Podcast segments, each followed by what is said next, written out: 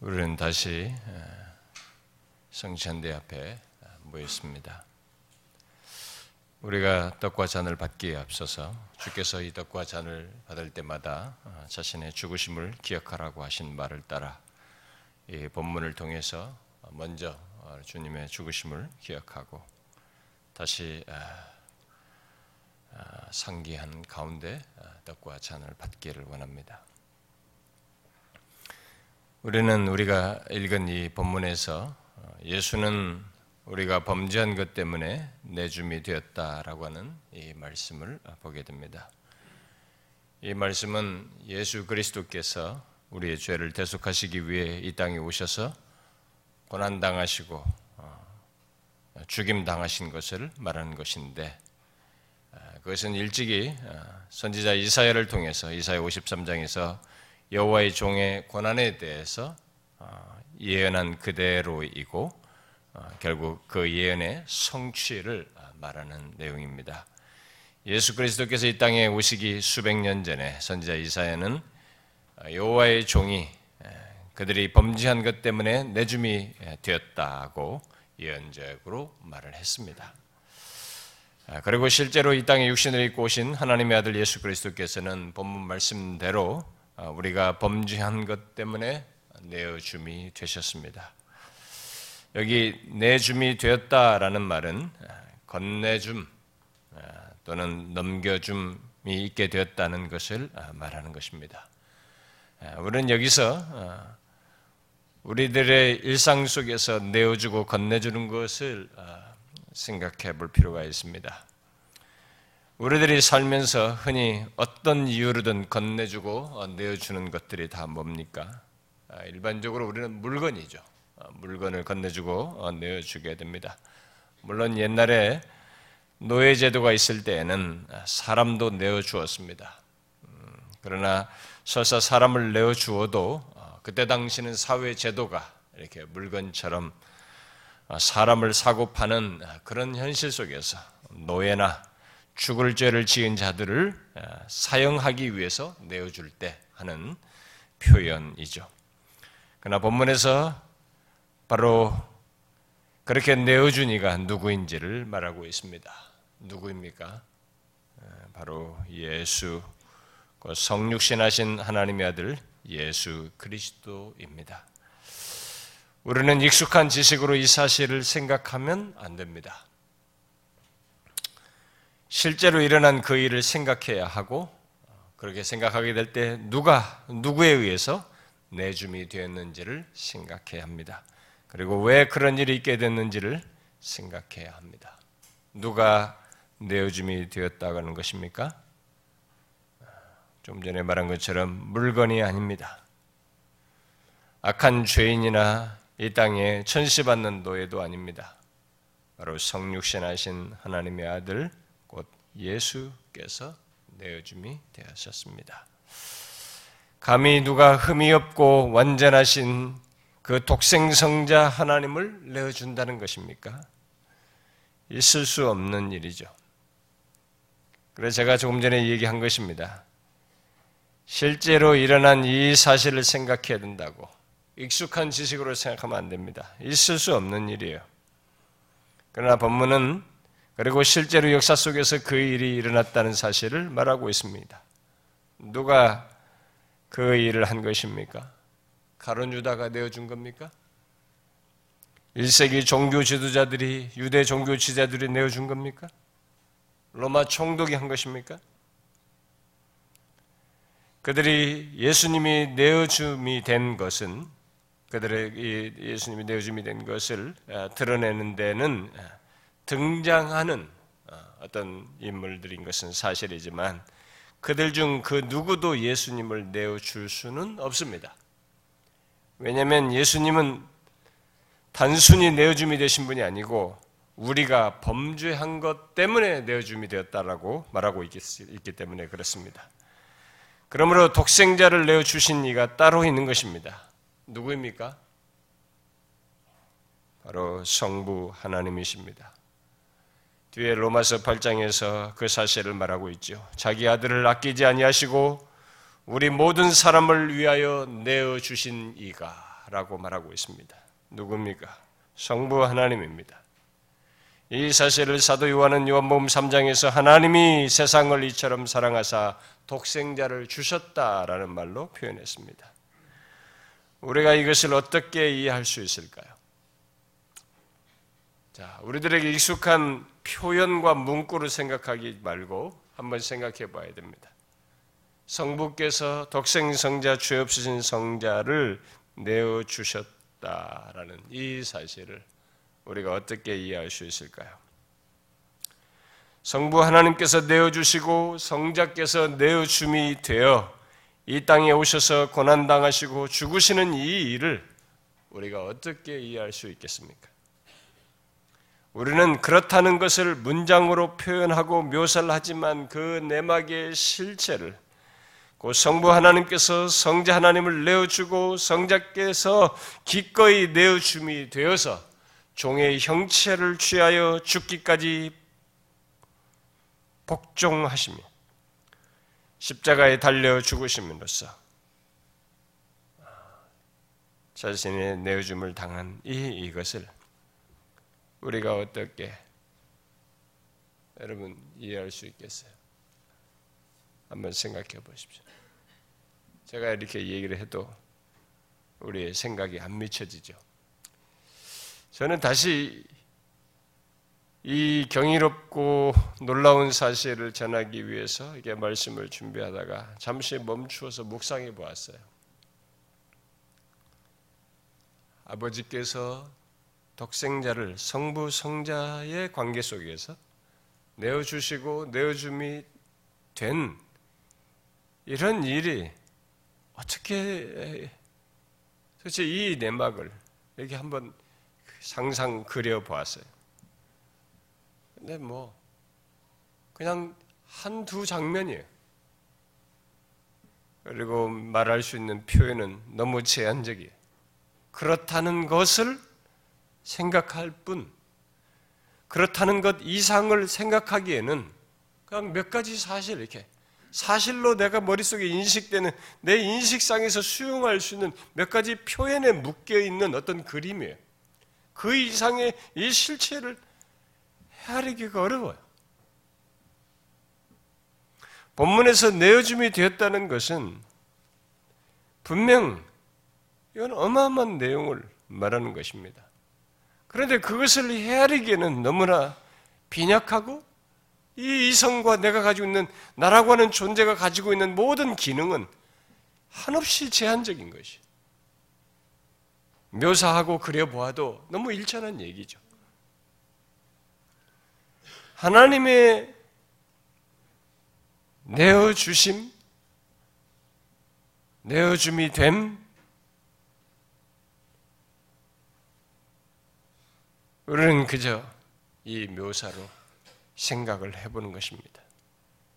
내어주시고 내어줌이 된 것에서 우리는 하나님이 거기에 어떤 뜻을 드러내셨다는 것, 그리고 그것을 어떤 이유로든 기뻐하셨다는 것,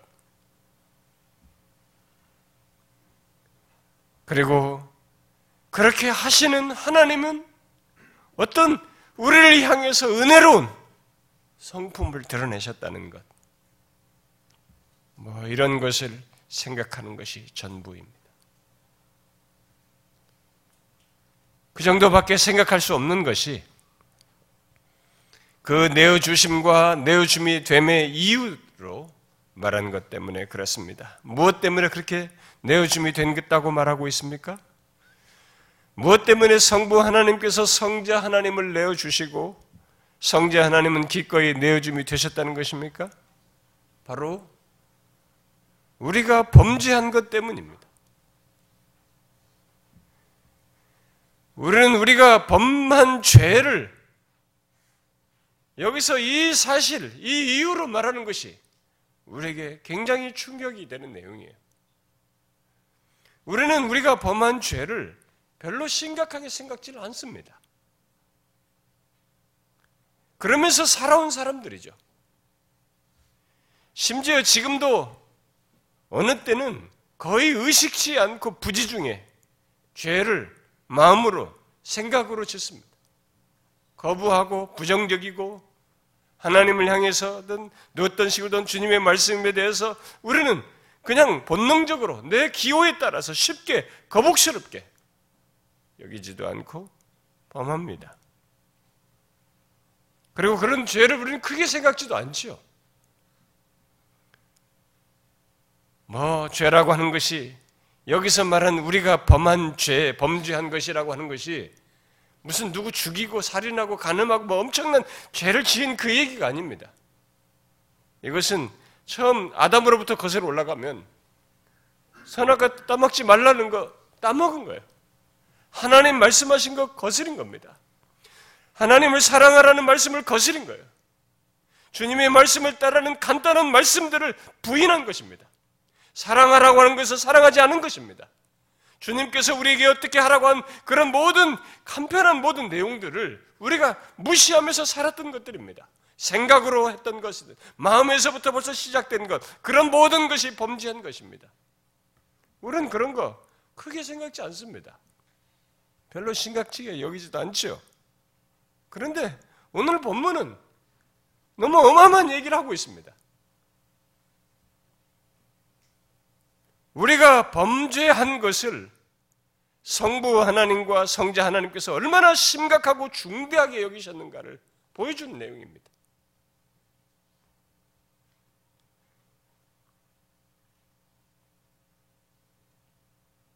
우리가 범한 죄를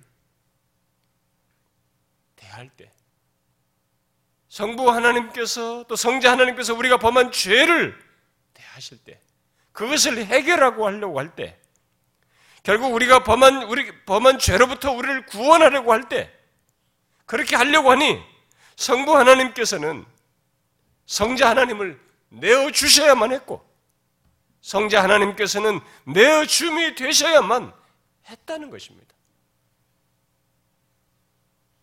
우리의 죄가 그 정도라는 것입니다. 우리의 죄가 얼마나 여기서 무섭고 무거우며 심각한 것인지를 말해주는 것입니다. 우리가 범한 죄로부터 구원한다는 것은 성부께서 성자를 내어 주시고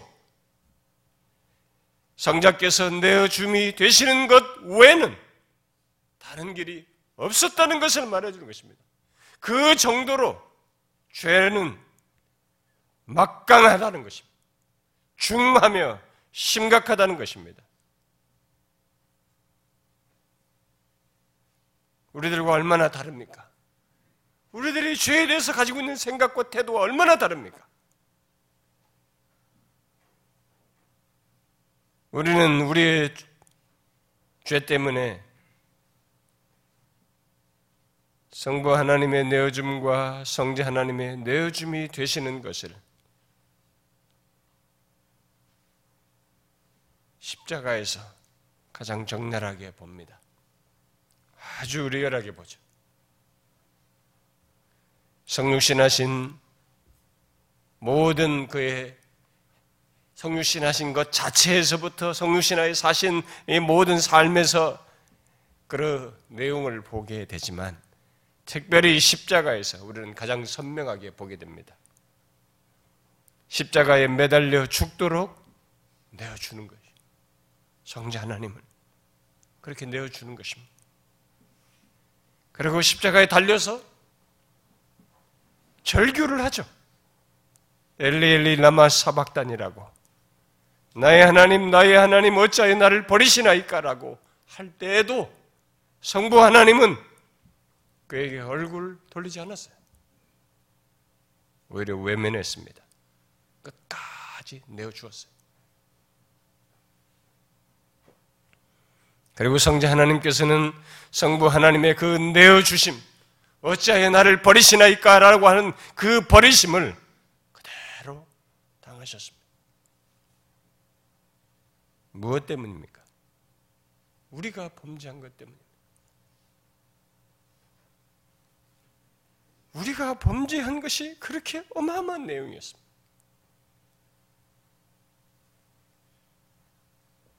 우리의 죄가 그렇게 크고 무거운 것이었어요.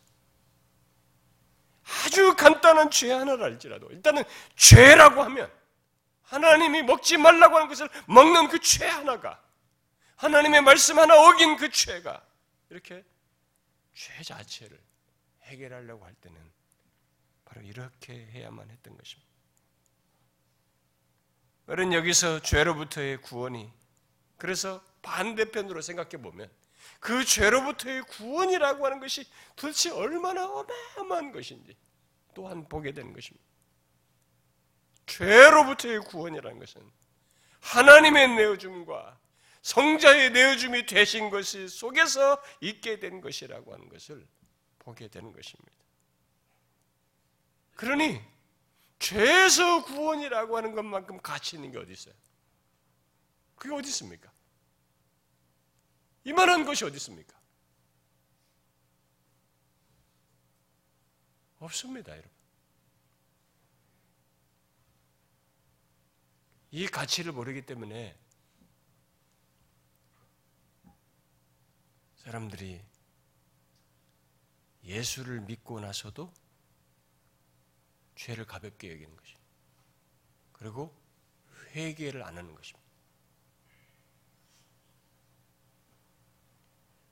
이 죄의 심각성과 막강함을 알면 죄에 대한 경각심도 생기고 죄는 회개하는 것이죠. 죄를 자꾸 회개하는 것입니다.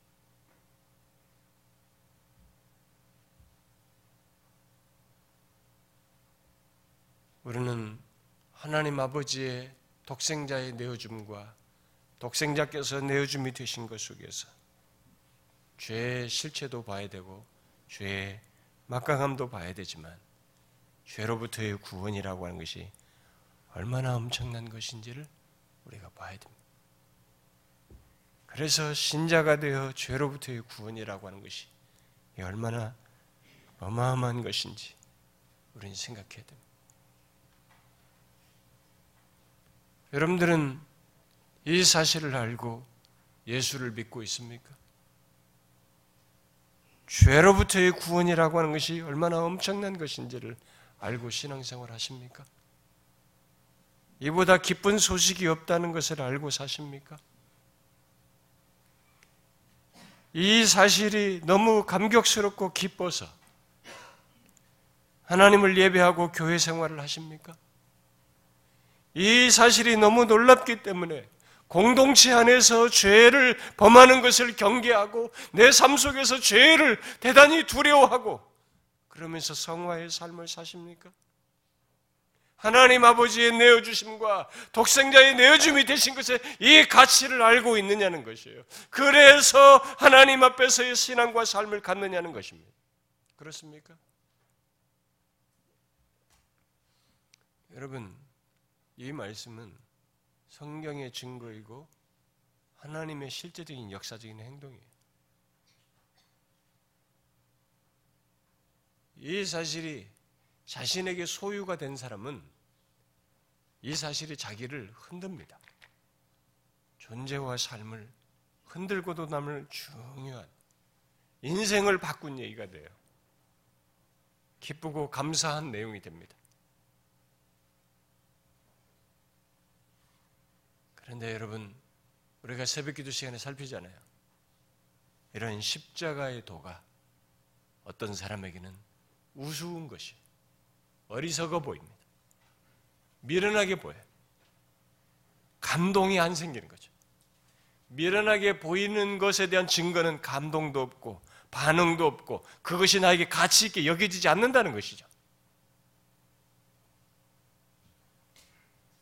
묻고 싶습니다.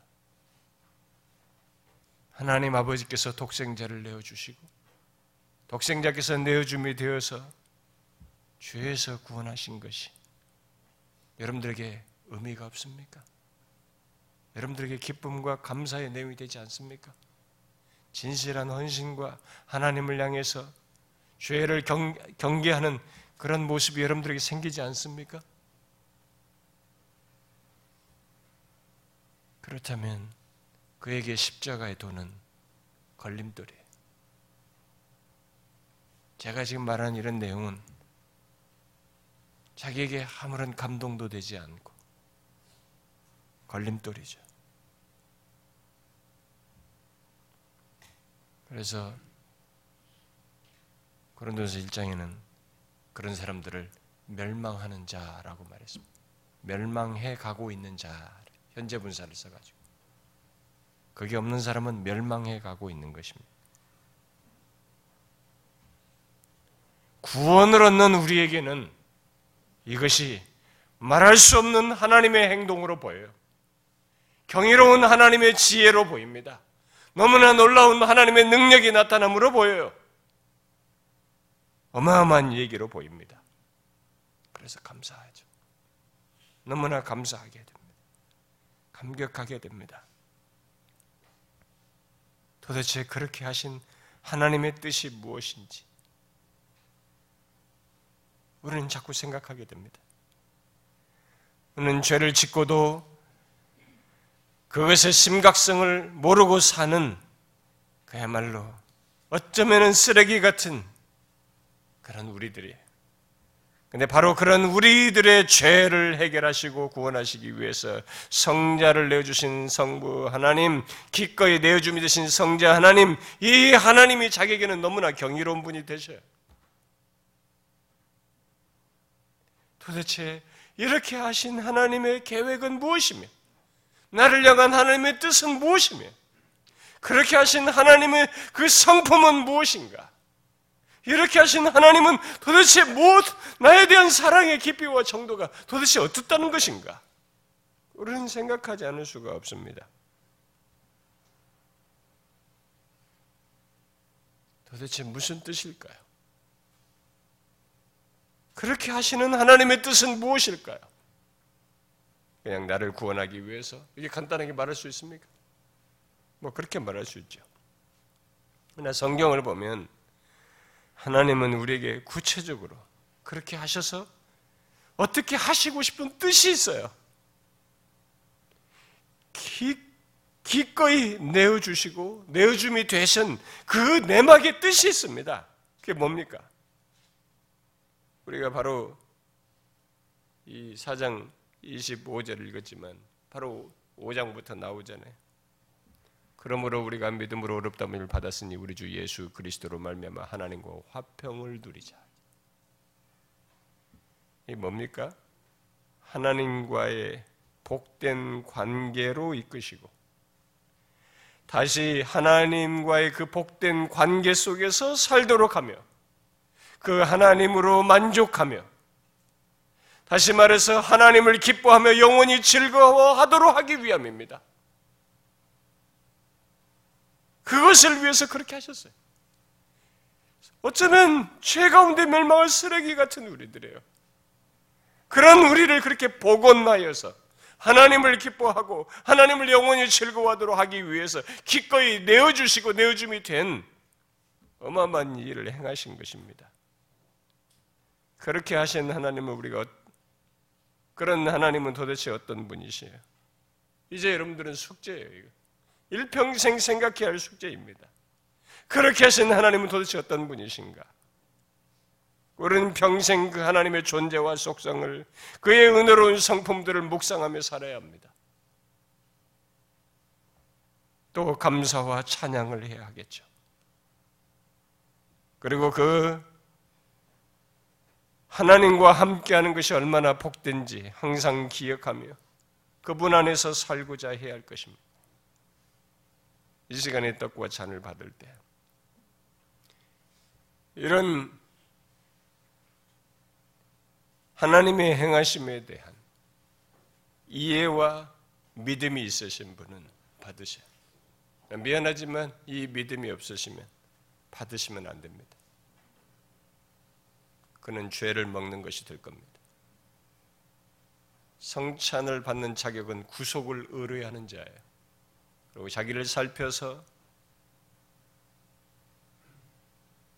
죄 가운데 머물지 아니하고 회개하여 하나님 앞에 이 구속에 힘입어서 겸손히 정결케 해 나온 자입니다. 하나님 아버지의 내어주심과 성자의 내어줌이 되신 것이 자기에게 말할 수 없는 은혜로 헤아릴 수 없는 감사의 이유, 찬양할 이유가 되신 분은 이 시간에 떡과 잔을 통해서 바로 그렇게 하신 하나님의 행동, 성자 예수 그리스도의 행동으로 나타난 떡, 떡과 잔, 찢겨진 몸과 흘린 피를 보게 하는 이 떡과 잔을 받으십시오.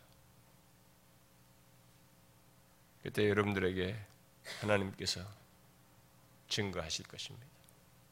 이 언약 가운데 있는 복 있는 자요, 이 한없는 은혜를 입은 자인 것을 우리에게 드러내실 것입니다. 성찬은 형식 시간이 아닙니다. 은혜의 시간이에요. 주께서 이것을 통해서 우리에게 은혜로 임하십니다. 은혜를 베푸십니다. 이 시간 여러분들이 그걸 기억하고 받는 가운데 은혜를 덧입기를 바래요. 기도합시다.